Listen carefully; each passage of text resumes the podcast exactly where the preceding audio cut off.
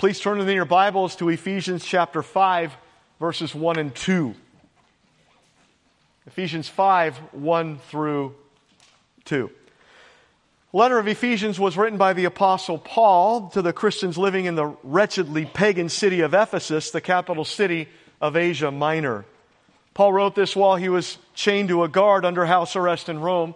And he wrote it to lay a proper, solid doctrinal foundation for these believers so they could first know what they believed that would then enable them to live out those doctrines for the glory of God.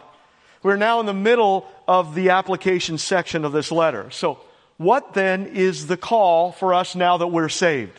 It's this to please God with our lives and to use our gifts within the church. Why? So that we can all be growing and maturing in our faith and thus glorifying God with our lives in fuller measure. So, as Paul said, put off the old man and put on the new man day by day by day. In other words, now that you're saved and now that you've been made new, and now that you have God's Spirit residing in you as your divine helper, and now that you have all these great means at your disposal, God's Word and prayer and other believers and so much more, the call is to now live like a Christian is called to live more and more because this is now who you are. so, stop lying, Paul says. Tell the truth. Be angry, but don't sin. Don't steal. Work hard.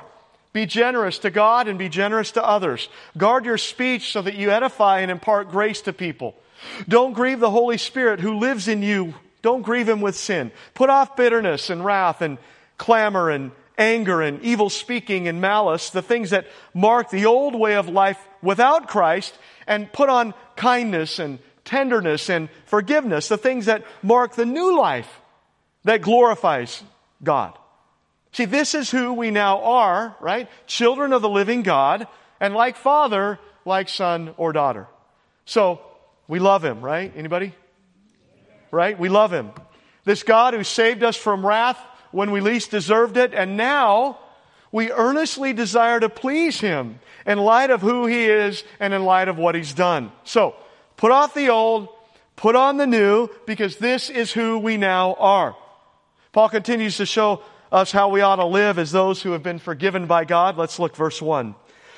Therefore, be imitators of God as dear children, and walk in love as Christ also has loved us and given himself for us, an offering and a sacrifice to God for a sweet smelling aroma. Now, the first thing to take note of as we look at this is the fact that we are forgiven, dear children of God. And that is what motivates us. That's what catapults us forward as Christians. Paul starts off with the word therefore, and this connects us to what Paul has previously said. What's that? That we have been forgiven of all our sin by a holy God. Remember chapter 4, verse 32? Be kind to one another, tenderhearted, forgiving one another, even as God in Christ forgave you. And then he says the word therefore. And so, because of God's great forgiveness of us, we are then called to do what Paul says next. Hey, God's forgiveness of us is great motivation for obedience. I mean, forgiveness by God means everything, and without it, we're doomed for eternal wrath. So yeah, this is important. David talks about the importance of forgiveness in Psalm chapter 32. The context of Psalm 32 is very important. The belief is that this psalm was written not long after David committed adultery with Bathsheba, and you might remember that event, right? that wretched event that's found in 2 Samuel 11, 1 through 12, 25, and here's a brief summary of what happened. David went out on his roof, which was very common back then. He looked around, and in an adjacent house, he saw a woman bathing. David then sent and inquired about the woman. David then committed adultery with that woman. Bathsheba then became pregnant. And then, to make a long story short, David made sure that Bathsheba's husband was killed in battle so that no one would find out David's sin. And thus we see that this great man of God, David, right? The man after God's own heart, fell into horrible and wretched sin. Well, after nearly a year, you might remember that God sent Nathan, the prophet, to confront David, which then led to him confessing and repenting of his sin, which is a great thing. At once, David wrote Psalm 51 that expresses David's confession and his heartfelt repentance. In that psalm, David also promised that he would teach transgressors God's ways. And I believe that one of the ways that he did that was by writing Psalm 32. See, this is a way to not only warn people about the wretched danger of sin, every sin, all sin, but it's also a great reminder of the importance of God's forgiveness for those who genuinely seek it. You ever mess up big time? Good thing God's good at forgiveness, right? David begins Psalm 32 with these words. Blessed is he whose transgression is forgiven. Amen to that. the word transgression literally means a going away from, a departure, a rebellion, or a defiance. So a transgression is a willful act of rebellion against the Lord. And here, David tells us that the blessed man is the one whose rebellion against God is forgiven. Literally, it's taken away. It, it's carried away. It's cast aside. That's a blessed man or woman. David says it another way in verse 1 to drive his point home when he says, Blessed is he whose sin is covered. That word sin means to miss the mark, to miss the way, to, to go wrong and to go astray. That word is an archery term and it pictures a hunter with a bow and arrow aiming at his target, shooting that arrow and missing the mark. And this missing the mark is a good picture of what sin is, right? Sin misses the mark, God's mark, and it falls short of what holy God requires. And here we find that the happy person, the truly blessed person, is the one who misses God's mark and yet still has that sin covered up, hidden, and concealed by God. Paid for in full. David says it yet another way in verse 2, just to drive this important point home for us, when he says, Blessed is the man to whom the Lord does not impute iniquity. The word iniquity means to corrupt, to twist, to bend, to pervert, and to make crooked. That word shows us very clearly what sin does in your life. See, it defiles you, it corrupts you, it perverts you, and it ruins you. But once again, the blessed man is the one whose iniquity whose perversions that pit him against holy God are not imputed or credited to his spiritual account. See, spiritually speaking, you have an account before God, spiritually speaking, and you are eternally blessed if all your sin isn't credited to that spiritual account. Why? Because one little sin on that account will send you to hell. And so, you have to have your sin not be put to your spiritual account, man, that means everything. And the happy person is the one whose iniquities are not imputed to him. And clearly the point is this, that forgiveness of sin means absolutely everything to sinners like us. Amen? Uh, it means everything. It meant everything to David and it means everything to us. See, we need to remember that sin is utterly and entirely wretched. We need to remember the utter sinfulness of sin. We need to remember that sin destroys us, it ruins us, and it condemns all of us. We need to remember that sin is indeed the deadly disease of the soul, and all sin seeks to have you as its slave. Sin is of the devil. Sin is rebellion against God. It's a work of darkness. It defiles you. It marks you. It brings death, eternal death, eternal separation from God, eternal wrath. And none of that is good. So, to be forgiven of that sin that condemns us means everything. the good news is that for everyone who believes, right? For everyone who casts themselves down at the feet of Christ and humbly surrenders to Him in repentant faith, for everyone who pleads His mercy from the heart, forgiveness of all our sin that condemns us. And because of Jesus, God the Son, who left heaven, took on human flesh, lived a perfect life, died on the cross in the believer's place as our substitute, and rose three days later, we who believe, we can be forgiven of all our sin. See, Jesus, God the Son, was punished on the cross so we who believe could be forgiven and live.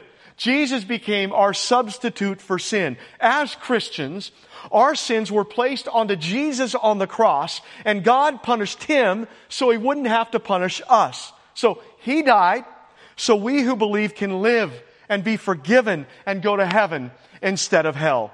This is everything. This is the best news that there is.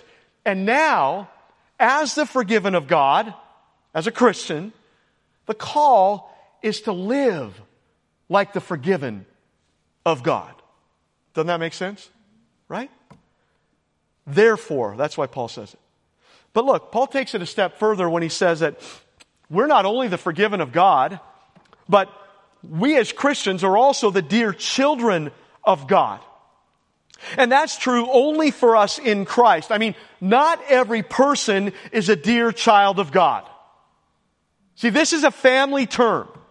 This is a term that's reserved only for Christians. So that brings up two questions which we've looked at before, but that we should probably note again. First, does God love everyone?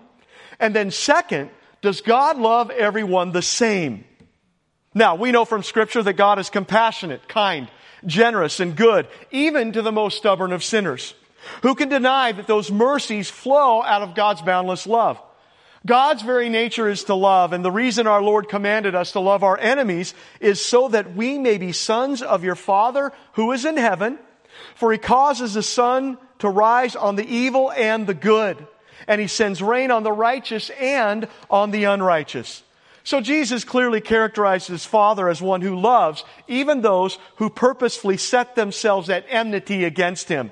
Yes, Psalm says that God is angry with the wicked all the day, but that anger doesn't negate the general love and goodness that he displays towards them. So yeah, God does have a general love for humanity. Theologians call it God's common grace. And that's seen in his generous acts of mercy, goodness, patience, and so on, even to those who hate him. Think about it. God doesn't immediately punish people for their sin when he certainly could, and I think should, except for me. Don't do that to me, right?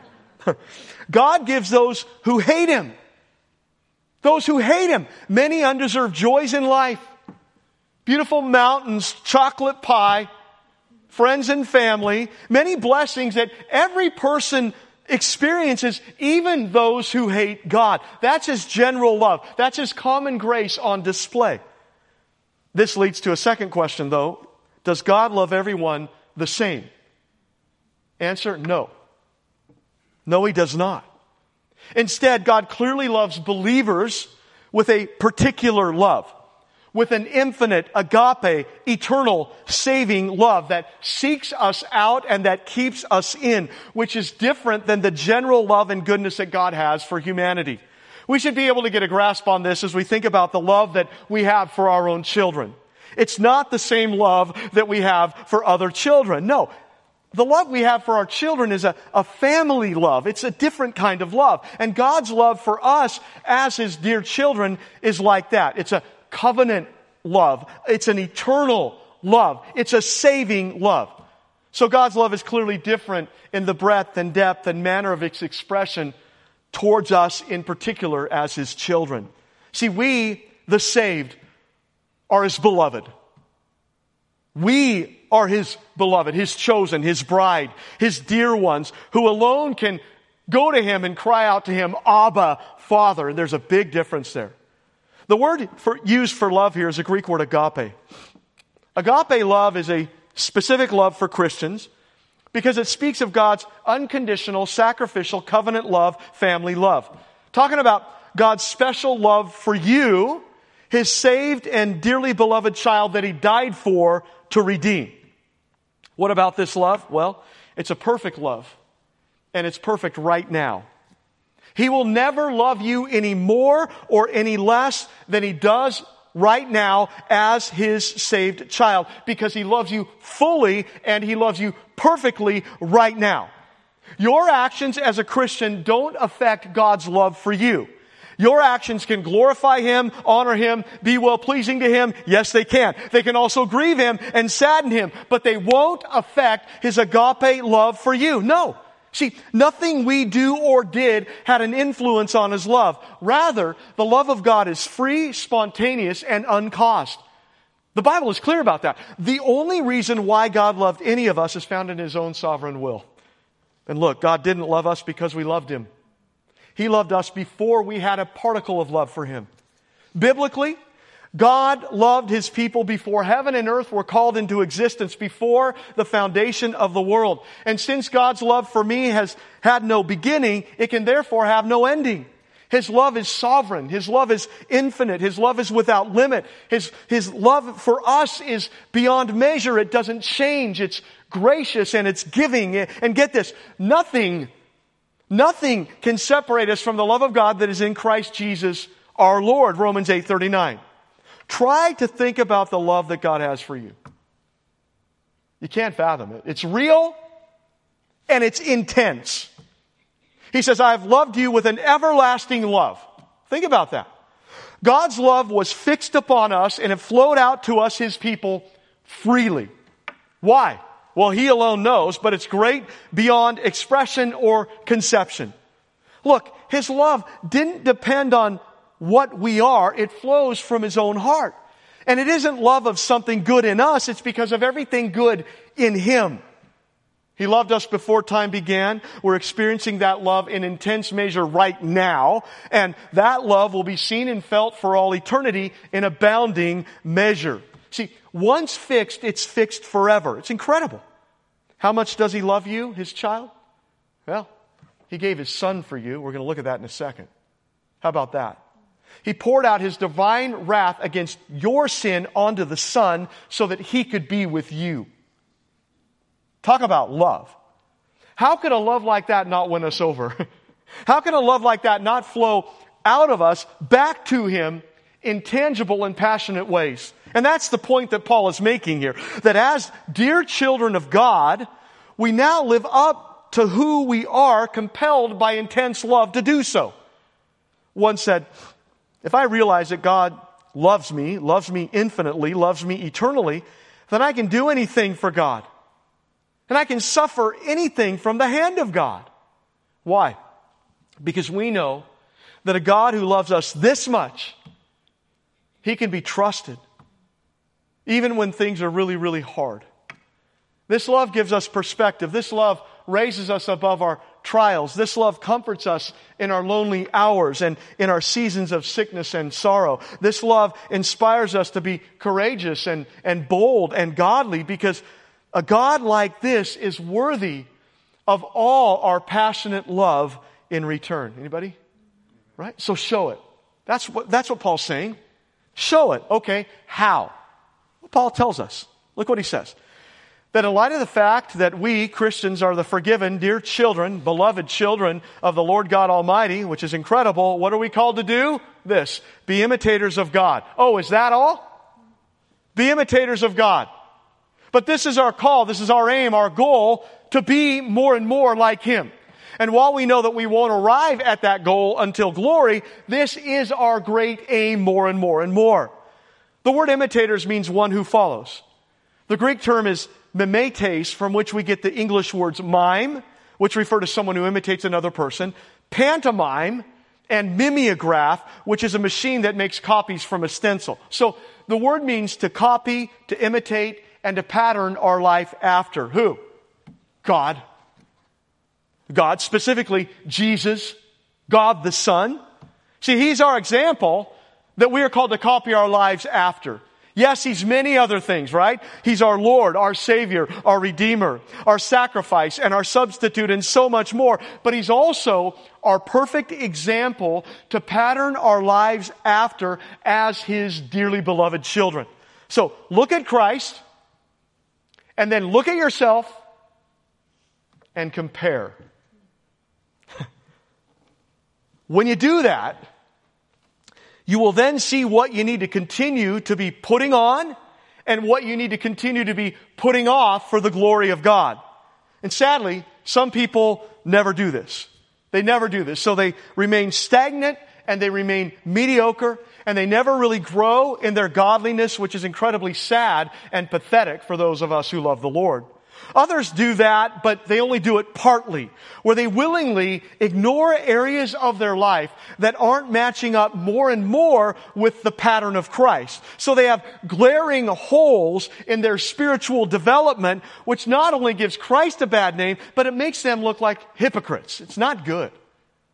No, our call is to imitate God and to passionately pursue this high and holy calling based on our love for him who saved us. Please, please don't grow weary in this. Please don't settle for mediocrity here. Never stop in this great pursuit. Always keep moving forward in this because it has eternal value and it greatly pleases and glorifies the God whom you love. Imitate God. How you doing? Charles Spurgeon said, a Christian should be a striking likeness of Jesus Christ. We should be pictures of Christ. Oh, my brethren, there's nothing that can so advantage you, nothing can so prosper you, so assist you, so make you walk toward heaven rapidly. So keep your head upwards towards the sky and your eyes radiant with glory like the imitation of Jesus Christ. And he's absolutely right. So don't look at others. Don't look at others. No, look to Christ and keep pursuing. That's the call. Anybody overwhelmed? Besides me? Right? Good. Then we're comparing ourselves to Christ correctly because every one of us has a long way to go. May this overwhelming feeling, though, cause us not to sink in despair, no, but may it propel us forward day by day, intent to take spiritual ground for the glory of God and to never, ever, ever quit in this grand pursuit. That was Paul's attitude, wasn't it? He said, One thing I do, one thing I do, forget what is behind and press on toward that which is ahead, eternal glory. But until eternal glory, Paul's great aim was to be more like Christ more and more and more. So that's what Paul pursued day by day. Pleasing Him, glorifying Him, being like Him, finishing strong, finishing well, battling sin, pursuing Christ. And He's a great example for us as forgiven, dear children of God. So, be imitators of God and never ever stop in that pursuit. Okay, you say, how specifically? What's one word that can kind of summarize how we can tangibly do this? Anybody know? Come on, you know, love. Right? Love. It's love. Walk in love, following the example of Christ. Walk speaks of your daily life, how you regulate and conduct your daily life. How? How are you called to walk? In love. The word love here, again, is a Greek word agape. And again, it speaks of a distinctly Christian love, the unconditional sacrificial love that God is, the love that's a fruit of His indwelling spirit. So Paul's calling not for a natural walk, but for a supernatural walk that's enabled by the power of the Spirit of God who lives in every Christian. Agape love. And that's what should regulate our lives as believers who want to follow the example of Christ and thus please Him with our lives to the utmost. Paul loves this word walk. He uses it many times in Ephesians. It's a word that he's used to describe the behavior both of those before they were saved and after. In Ephesians 2 1, he said, You were dead in your trans- trespasses and sins in which you formerly walked or lived. In 210, for we are his workmanship created in Christ Jesus for good works, which God prepared beforehand that we should walk in them. In 4 1, he said, I therefore, the prisoner of the Lord, entreat you to walk in a manner worthy of the calling which, with, with which you have been called. In 417, he said, This I say therefore and affirm together with the Lord, that you walk no longer as the Gentiles walk in 5.8 he says, For you were formerly darkness, but now you are light in the Lord. Walk as children of light. And then in 5.15 he writes, Therefore, be careful how you walk or live, not as unwise, but as wise, making the most of your time, redeeming the time because the days are evil. So clearly this term walk describes a way of life. How you conduct yourself, how you live your life day by day. Non-Christians walk one way, but Christians walk another way. And here, the call for us in Christ is to be like Him and therefore to walk in love. So the question is, does this describe you today? Godly love, biblical love. The greatest commandments are to love God and to love others. And they will know we are Christians by our love. And the question is, do they? See, as his dear children who are loved so greatly by him, our call is to love others in the same manner. I mean, having received so much undeserved love ourselves, how could we hold it in and refuse to give it out to those around us? Now remember, agape love is unique only for true Christians because agape love comes from God Himself to us, His children. Non-Christians don't love like this as their walk because they can't love like this as their walk because this kind of love is contrary to their nature.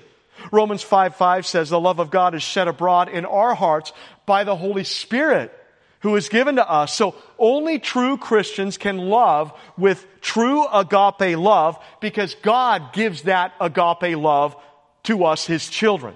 And the call is for us to walk in it as the practice and atmosphere in which we live. Christians are those who practice agape love in their lives day by day by day. What exactly is agape love? Agape love is a love of choice. Agape love chooses to love even that which is undeserving of love. Agape love has to do with the mind. See, it's not simply an emotion that rises up in our hearts, it's a, a principle by which we deliberately live. Agape love is a love that loves without changing. It's a self giving love that gives without demanding or expecting repayment. It's a love that can give to the unlovable and to the unappealing because it comes to us from God. It's a divine love, a selfless love, a, a love that seeks the best for the recipient because of God's love in us and flowing out from us. What does it look like? Well, obviously it looks like Christ, right? Selfless, sacrificial, kind, other focused, gentle, humble, caring, forgiving. It's very practical. How about this? Not gossiping about others, forgiving those who have wronged you, not striking back or retaliating when hurt, turning the other cheek, serving, helping, putting others ahead of yourself, and so on. Again, it's all very practical. It asks, how can I show you the love of Jesus clearly today? How can I serve you in Christian love tangibly? 1 Corinthians 13 tells us what agape love looks like. It describes a Christian who's patient and kind toward others. Does it describe you? He won't be envious and he won't be all about self. Is that true of you? He won't be prideful or behave rudely. He won't seek um, his own wants and desires. He won't be easily provoked, but he will be gracious and give people the benefit of the doubt. Does that describe you? He won't rejoice in iniquity, but he will rejoice in the truth. He will bear all things, believe all things, hope all things, endure all things because he gets it. Because he's saved and he loves the Lord first and foremost because he wants to glorify his good God and he wants to follow the example of Christ who loved. Does that describe you? Uh, here's another question. What are you known by? Does godly love mark your walk? Hey, some Christians are known for their meanness. Some Christians are known for their anger. Some Christians are known for their brashness. Some Christians are known for their coldness. Some Christians are known for their defensiveness. We're called to be known for our Christ like love. Other words that go along with this are kindness, tenderness, graciousness, mercy, gentleness, forgiveness, warmth, compassion, selflessness, service, and so on. What about you? Paul goes on to show us what this love tangibly looks like. First, he makes it clear that Christ loved us, right? We know that? We know that. We've we already talked about that. Christ loved us. A good picture of his love for us is that of a shepherd. Um, in Psalm 23, David wrote, The Lord is my shepherd, I shall not want. Meaning that I have everything I need in Him. I don't need anything else. That I shall want nothing if I have Him as my shepherd. See, the shepherd is a favorite scriptural picture of the divine love and care of the Lord for us. It's seen in the Old Testament. It's also seen in the New when our gracious Lord says, I am the good shepherd. The good shepherd lays down his life for the sheep, John 10 11. That's Jesus to us. See, the shepherd lives with his sheep. If they're out in a storm, he's with them. If they're exposed to danger, so is he. Like that, Jesus is intimately united to us, his sheep. The shepherd also knows his sheep. Any good shepherd actually had a name for each one of his sheep, and he called them all by name. Just so Christ knows each one of us, and he has intimate personal knowledge of us. He knows the best of us, and he knows the worst of us. He knows our faults, our sins, and our wanderings. But even so, knowing us as we are, look, He still loves us and He never wearies of us.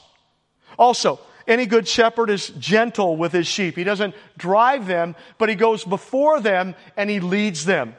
When they need to rest on the way, he makes them lie down. But not only that, he chooses green pastures for them, not the dusty, dry road. He's especially kind to the lambs, and he gathers them up in his arms, and he carries them in his bosom. All this is a wonderful picture of the gentleness of our good shepherd in his care for us, his sheep. He's thoughtful toward the weak. Whatever the need is, there's something in the heart of Christ which meets that need. As Isaiah 40, 11 says, He will feed His flock like a shepherd. He will carry the lambs in His arms, holding them close to His heart. He will gently lead the mother sheep with their young. And that's Christ, our good shepherd, for us. Look, any good shepherd would also defend his flock from danger. Often he had to risk his own safety and even his own life in protecting his sheep. Well, guess what? The good shepherd gives his life for us, his sheep, for you and for me. See, all of Christ's sheep are absolutely safe in his keeping. He will guard us. He will protect us. He will care for us. He will lay down his life for us. He has. He will give us exactly what we need because he loves us all so very much. And look, he will bring all of his sheep safely home. And that is a guarantee. He loves us. He loves us. He loves you. He loves you as child more than you could ever think or imagine. How much does he love us? Well, he gave himself for us. Think about that. God gave himself for us. Is that sinking in a little bit? Who are we? And yet he still gave himself for us. In Romans 5 7, Paul writes these words Scarcely for a righteous man will one die, yet perhaps for a good man someone would even dare to die. Question How many people are you willing to die for? A few, right? There's a few. I mean, your parents, your children, your husband or wife, a good friend. I mean, there's a few, right? Come on, there's, there should be. this is telling us that all of us would die for a few other people, but even that's pretty rare. But Romans 5 7 is telling us that God's love isn't like that. And as great as it is when a person will die for another person, God's love is much greater, and God went far beyond what any of us would have ever done. I mean, we would never think of doing what God did for us. The next verse says this God demonstrates his own love for us in this. While we were still sinners, Christ died for us. So look, not only did he die for us, but he died for us, he gave himself for us when we were his enemies. So Christ didn't die for his friends. He died for his enemies. He died for those who crucified him. He died for those who hated him. He died for those who rejected him. He died for those who cheered as the nails were driven into his hands. He didn't die for good people. He died for bad people. He didn't die for saints, he died for sinners. He didn't die for his friends, he died for his enemies. He didn't die for people who loved him, he died for people who hated him. That's love. He gave himself for us, his enemies, to save us. For us. And it was costly, it was brutal, it was painful, it was bloody, it was wretched, it was excruciating, but he still did it for us, for you for you. So we could be saved for all eternity. Talk about love. Sometimes in this ugly world, people say, Where's the love of God? We see so much killing, so much heartache, so much tragedy, so much pain, so much anger. Where's the love of God? Here's the love of God. Look at the cross. Gaze upon the bleeding form of the Son of God dying, facing the Father's divine wrath for us. There you see the love of God on full display. He died when we were his enemies to save us from hell, his children from hell. That's love. We're called to love like that. We're called to follow that example. So, how about this? Stop being all about you. Stop focusing so much on you. Jesus gave himself for you. Can't you serve his people? Jesus gave himself for you. Can't you forgive that person? Jesus gave himself for you. Can't you turn the other cheek? Jesus gave himself for you. Can't you show compassion on that needy soul right next to you? Jesus gave himself for you. Can't you sacrifice in order to show someone who desperately needs it the love of Christ? See? It's about him. And then others. And then you're way at the bottom. And Christians are good with that because we love him so very much. We just want to please him, right? See, we're called to walk in love by following the example of Christ who gave himself for us painfully and brutally. So give yourself to him and give yourself to others. That's the way of godly love. Third, he was a sweet smelling offering and sacrifice to God, verse 2. This takes us back to the Old Testament when animals were sacrificed to God on altars. In the Old Testament, there were two types of sacrifices. The first dealt with sin and the broken fellowship that resulted from that sin. There, the sacrificial blood of that animal was a picture of the bridging of the gap between the giver of the offering and God. See, the sacrifice pictured the price for sin, which is death. Thus, the animal dying and becoming, uh, being offered up as a sacrifice in your place. And when that sacrifice was done in faith, it allowed your sin to be placed on that animal that died temporarily, which was then later on transferred to Christ, who alone can pay the deadly wages of sin once and for all on the cross. See, you sin, the result is death, eternal separation from God. But here in the Old Testament, God made a way for an animal to be sacrificed in your place to cover your sin. That sin was then rolled forward and placed onto Christ on the cross, who alone could and did once and for all truly pay the full wages of sin, every believer's sin. The second type of sacrifice was presented to God as an act of worship. Your sins have been covered, your heart is right, and you're full of faith, thanksgiving, and praise to God and the offering that you made to God reflected that reality.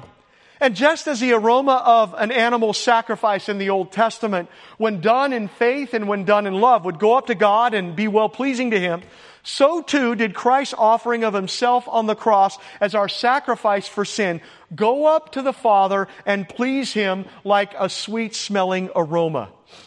See, the whole act of Christ that smelled good to God. In other words, it pleased God. It was sweet to his nostrils.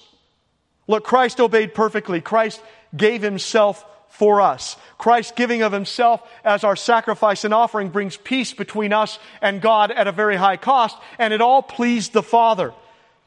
Now, there's so much in this image that's pleasant, but it also reminds us that the fragrance from an altar doesn't come without the giving of self as seen in an offering, and also the dying of another as seen in a sacrifice. As one said, there's no life of love without a degree of giving and dying. All who would be like Jesus must offer and sacrifice themselves. In a world full of people caught up in sinful practices and attitudes, living like Jesus will involve both the giving of ourselves and the dying of self. And just as Jesus showed his love by being a sweet smelling offering and sacrifice to God. That is our call as Christians as well. As Paul said in Romans 12:1, I beseech you therefore, brethren, by the mercies of God, to present your bodies a living sacrifice, holy and acceptable to God, which is your reasonable service. That's the same idea. That in light of everything that God has done for you, in light of all the incredible mercies that God has given to you, you're called to be a living sacrifice for Him. What does that mean, uh, to be a living sacrifice? Think of it like this. Before Jesus rescued you, Ephesians tells us you were dead in sin, right? But then, our great merciful God rescued you and delivered you from all your sin, and He made you spiritually alive when there was absolutely nothing you could do about that on your own. No, you were dead. But look, now that you've been made alive spiritually and you've been saved, guess what? You're now called to be dead. So before Christ saved you, you were dead spiritually, but you were alive to everything else. But now that you're in Christ and have been saved, you've been made alive spiritually, but now you're called to be dead to everything else save Jesus. That's what a living sacrifice is, a dead person walking. Okay, what does that mean? It means that we live our lives in a constant as a constant, continual sacrifice and offering to God. We're His. His alone. It means that He comes first, that we belong to God and everything else just fades away. That we're alive to God and dead to everything else. That we're to offer this body up to the Lord and to never ask for it back again. It's His. We're His. And in love, we live for Him alone. That smells sweet to God. Jesus says it another way for us in Mark 8:34. If anyone desires to come after me, he must deny himself, take up his cross and follow me. What does that mean? Same thing. So, first you must deny yourself. The word deny means to refuse, to disown, to disregard, and to renounce. Who do you renounce? Who do you disregard? Who do you disown? Yourself. It means to say no to yourself. It means that you refuse to associate with yourself. It means you turn your back on yourself because it's no longer about you. Not me. It's about who? It's about Him. Okay, but what about taking up your cross? What does that mean? Well, when Jesus took up His cross, what came next? His death. See, at that time, a cross was an instrument of execution. It was a symbol of torture and death that awaited all who opposed Roman authority. So when Jesus mentioned taking up your cross, the disciples immediately would have pictured a poor, condemned criminal walking along the road, carrying the instrument of his death on his own back. See, a man who took up his cross began his death march carrying the beam that he would hang and die on. And so when Jesus says to come after me, you gotta take up your cross, it meant that you're willing to pay any price for the sake of Christ, and you're willing to do that on a daily basis. It meant a willingness to endure shame, embarrassment, ridicule, reproach, mockery, rejection, persecution, and even death for His sake, because He's worthy. It meant that you're willing to daily start on a death march for the cause of Christ if it came down to it. It meant that you would be willing to daily suffer the pains and the reproaches of a condemned criminal if need be. And here Jesus is saying very clearly, I want you to deny yourself and I want you to die every day as a true follower of mine and just live for me. And it shows us the absolute priority that Christ must have in our lives over and above anything and everything else. To Peter, taking up his cross meant daily living for Jesus in a world that opposed them. It led to humiliation, beating, hatred, and ultimately an upside down death on a cross. To Paul, it meant daily living for Jesus in the midst of very strong opposition. It meant being beaten, stoned, shipwrecked, going hungry, being thrown into prison, intense pressure and stress and pain, and it too ultimately meant death for him. Paul said himself, I die daily. And there he's simply saying, every single day I anticipate the possibility of my death so that in my, in my mind I'm dying every day. But guess what? Jesus is worth it. Christ is worth all of it, every bit of it.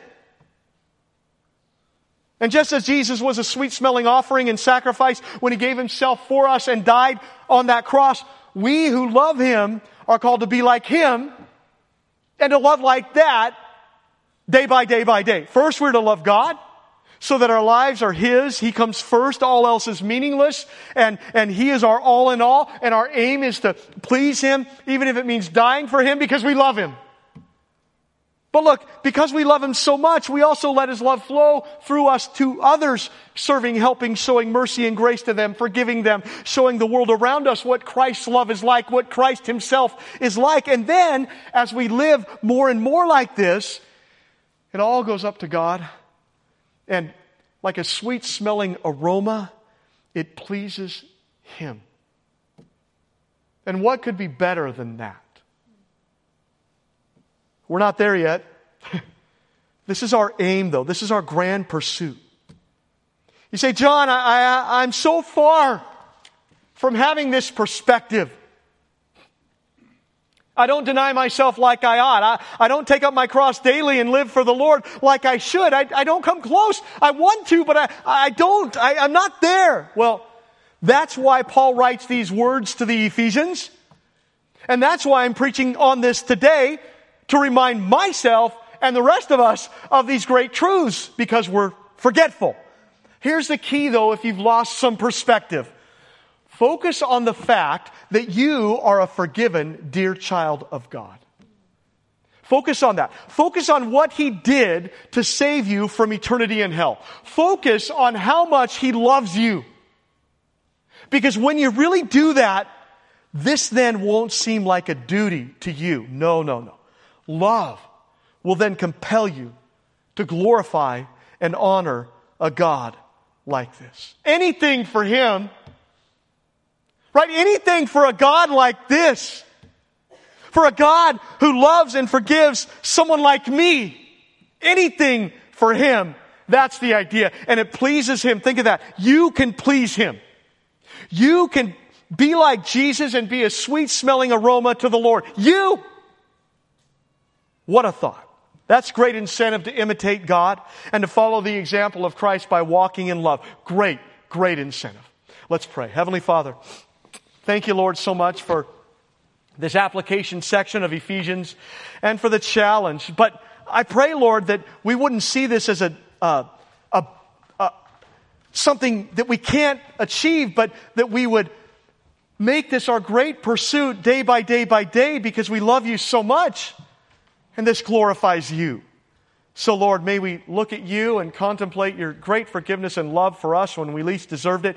And may love then compel us to be like you and to love like you and to live like you for your glory till we die and see you face to face. Speak to our hearts, convict us in a good way, and may we encourage one another in these things. We love you. We thank you. In Jesus' name, amen.